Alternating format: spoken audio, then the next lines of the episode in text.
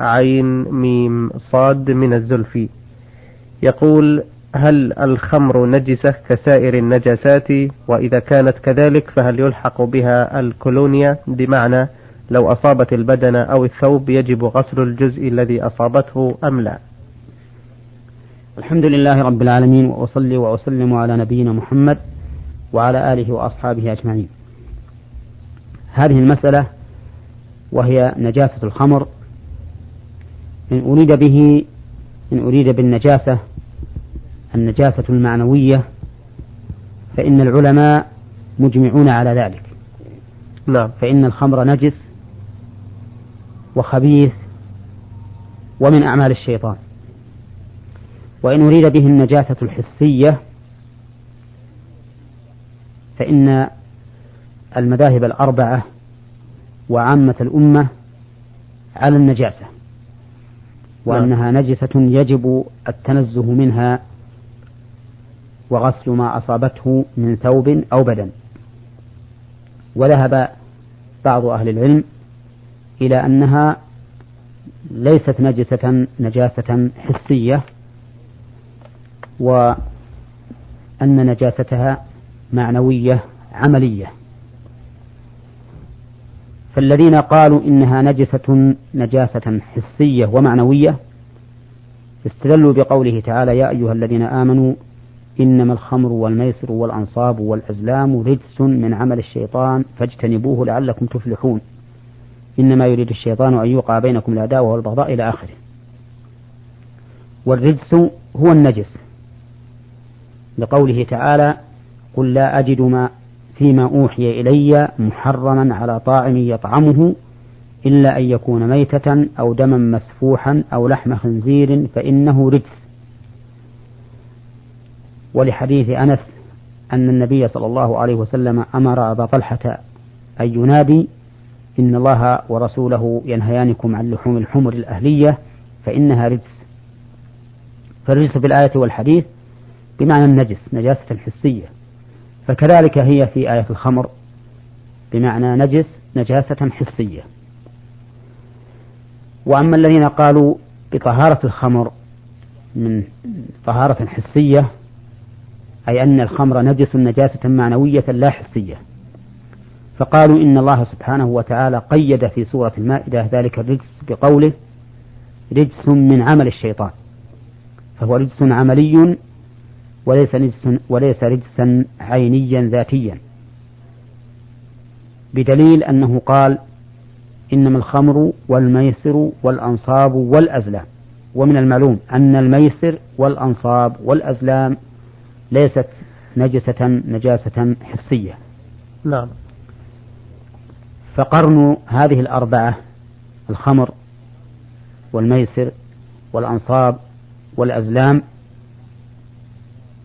في وصف واحد الأصل أن تتفق فيه.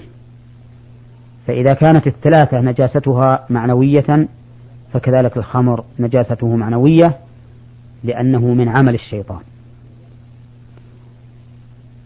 وقالوا أيضا إنه ثبت أنه لما نزل تحريم الخمر أراقها المسلمون في الأسواق. ولو كانت نجسة ما جازت إراقتها في الأسواق لأن تلويث الأسواق بالنجاسات محرم لا يجوز. وقالوا أيضا إن الرسول صلى الله عليه وسلم لما حرمت الخمر لم يأمر بغسل الأواني منها. ولو كانت نجسة لأمر بغسل الأواني منها كما أمر بغسلها في كما أمر بغسلها حين حرمت الحمر. قالوا وقد ثبت في صحيح مسلم أن رجلا أتى براوية من خمر إلى النبي صلى الله عليه وسلم فأهداها إليه فقال الرسول عليه الصلاة والسلام أما علمت أنها قد حرمت؟ ثم ساره رجل أي كلم صاحب الراوية رجل بكلام سر فقال ماذا قلت؟ قال قلت يبيعها فقال النبي صلى الله عليه وسلم إن الله إذا حرم شيئا حرم ثمنه. فأخذ الرجل بفم الراوية فأراق الخمر. ولم يأمره النبي عليه الصلاة والسلام بغسلها منه. ولا منعه من إراقتها هناك. نعم. قالوا فهذا دليل على أنه أي الخمر ليس نجسا نجاسة حسية. وقالوا أيضا الأصل في الأشياء الطهارة. حتى يوجد دليل بين يدل على النجاسة. وحيث لم يوجد دليل بين يدل على النجاسة في الخمر فإن الأصل أنه طاهر لكنه خبيث من الناحية العملية المعنوية. وبناء على ذلك نقول في الكالونيا وشبهها إنها ليست بنجسة لأن الخمر ذاته ليس بنجس على هذا القول الذي ذكرنا أدلته فيكون هذا الكالونيا وشبهها ليس بنجس أيضا.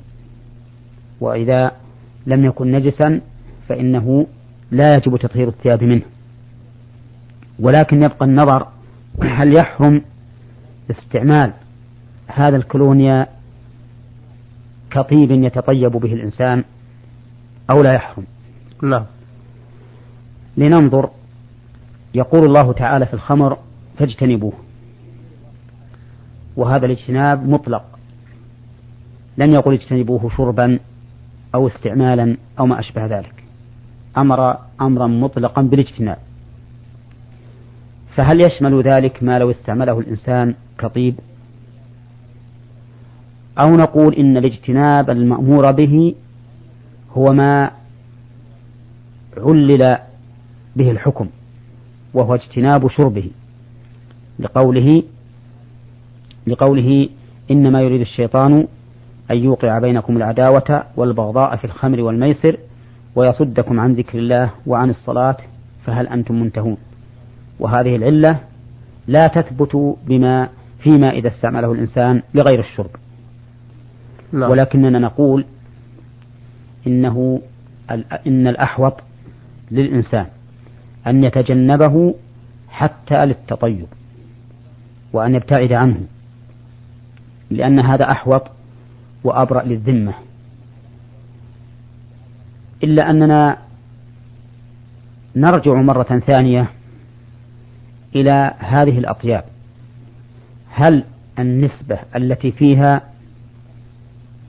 نسبة تؤدي إلى الإسكار؟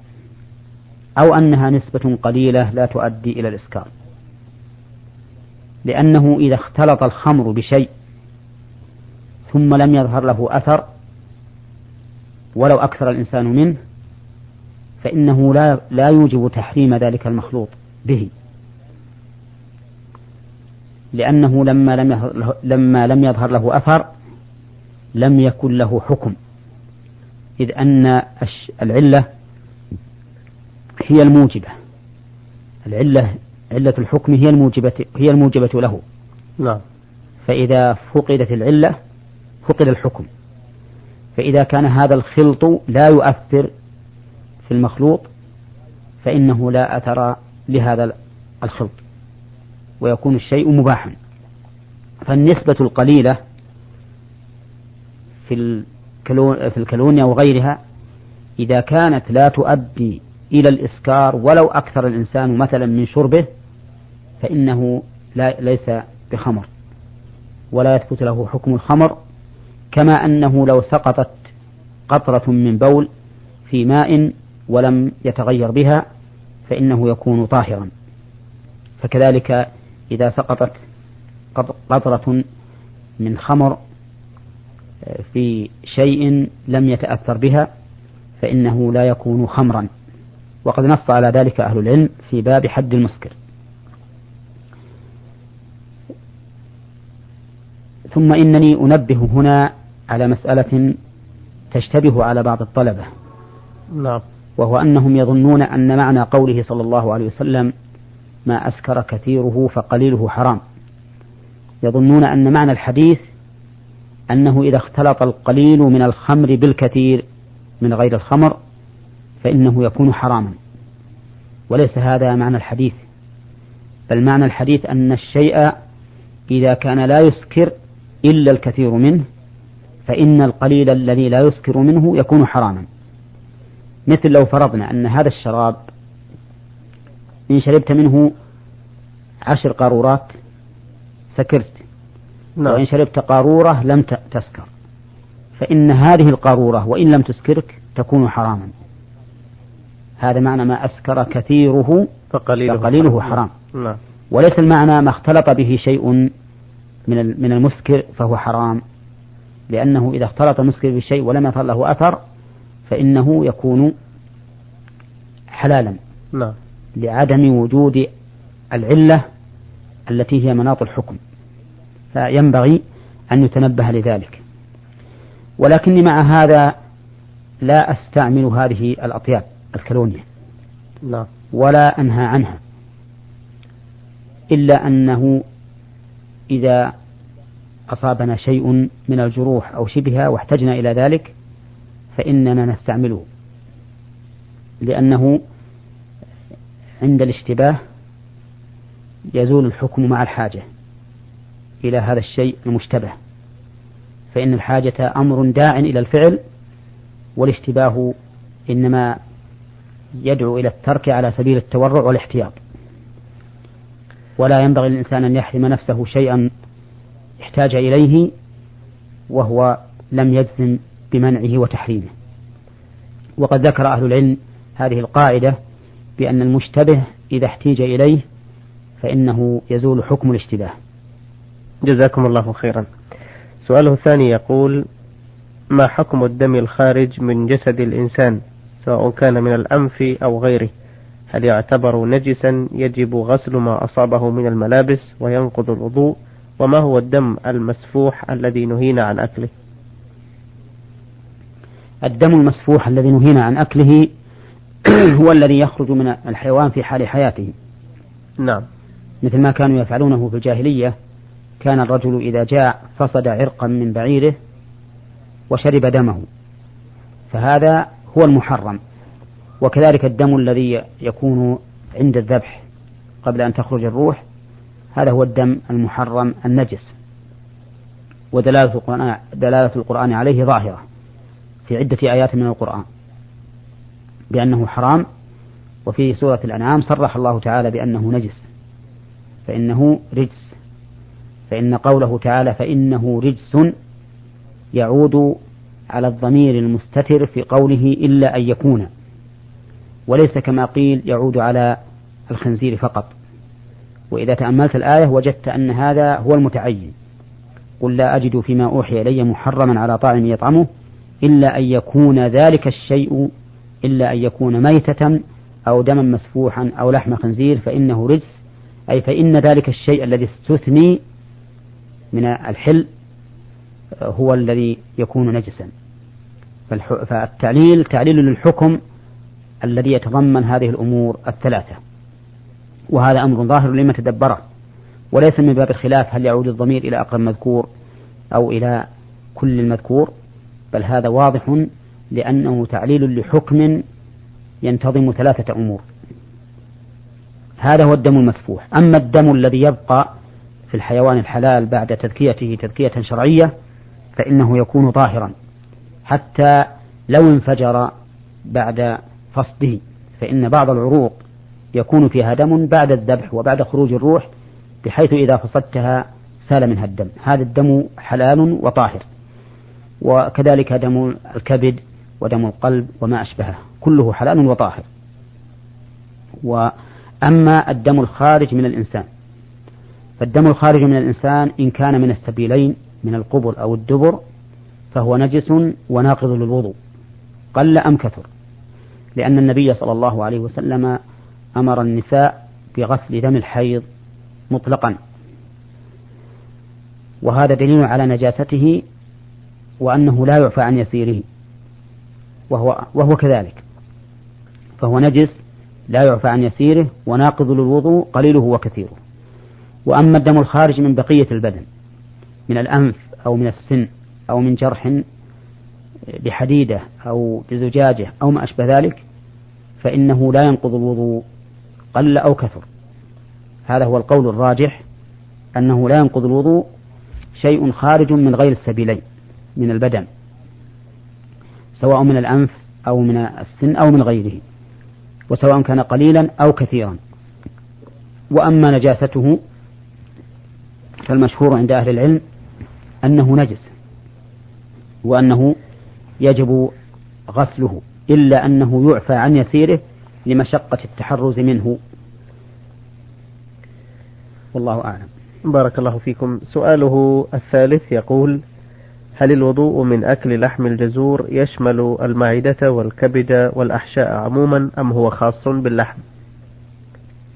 هذه المسألة أيضا فيها خلاف على النحو التالي. أولا نعم. هل لحم الإبل ينقض الوضوء أو لا ينقض؟ وثانيا هل هو عام لكل البعير أم خاص بما يعرفه العامة عندنا بالهبر نعم. اللحم الأحمر. والراجح من هذه الأقوال الثلاثة أنه ينقض الوضوء سواء لحم الهبر أو الكرش أو الكبد أو الأمعاء أو غيرها. لعموم قول الرسول صلى الله عليه وسلم توضأوا من لحوم الإبل.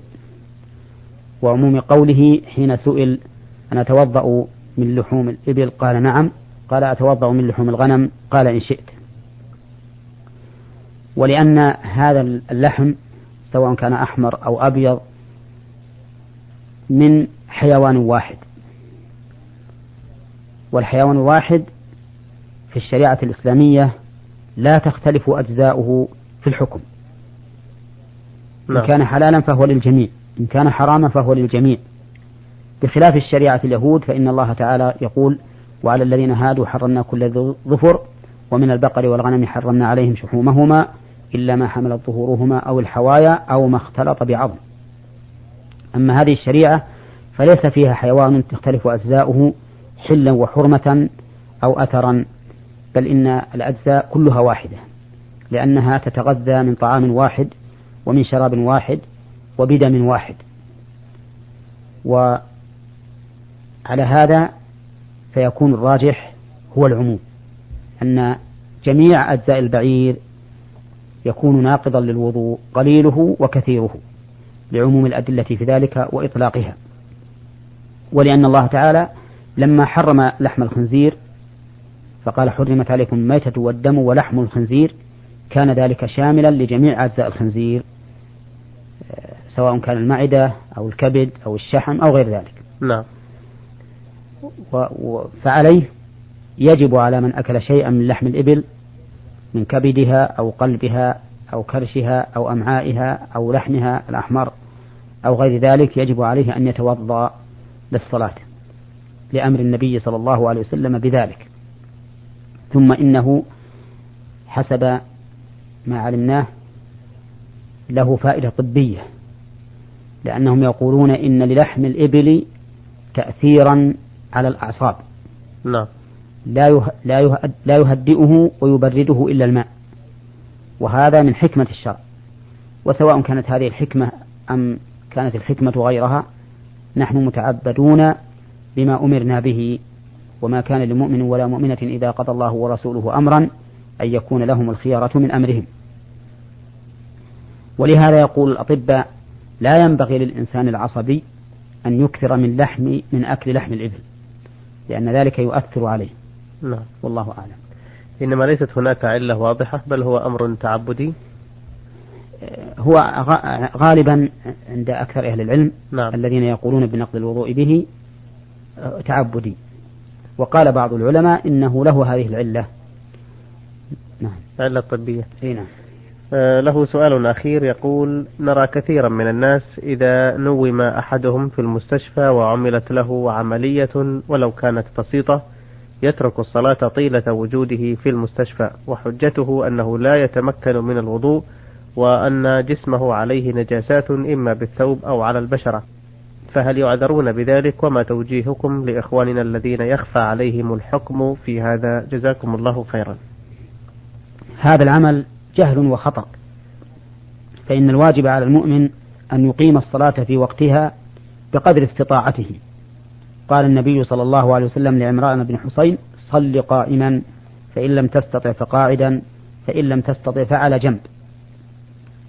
وقال الله تعالى في القرآن وإن كنتم مرضى أو على سفر أو جاء أحد منكم من الغائط أو لمستم النساء فلم تجدوا ماء فتيمموا. فجعل الله للمريض الذي لا يستطيع استعمال الماء جعل الله له بدلا بالتيمم.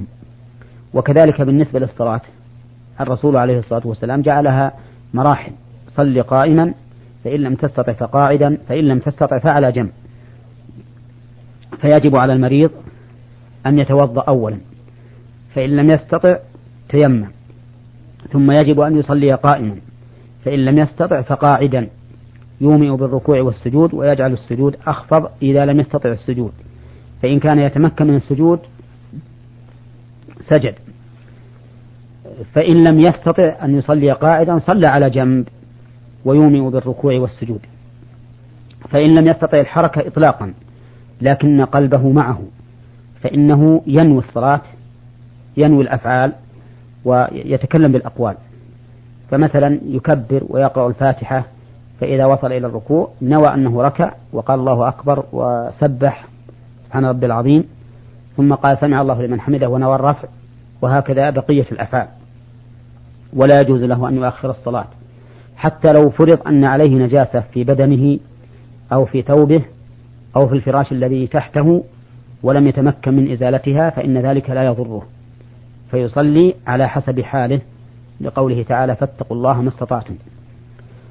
وإننا لنرجو من وزارة الصحة التي تبين نشاطها في كثير من الأمور نرجو أن تلفت أنظار المرضى بهذا الأمر بأن يختار رجل يكون مرشدا لهم فيما يجب عليهم في صلاتهم وغيرها ليكون المرضى معالجين من أمراض الأجسام ومن أمراض الأعمال والقلوب.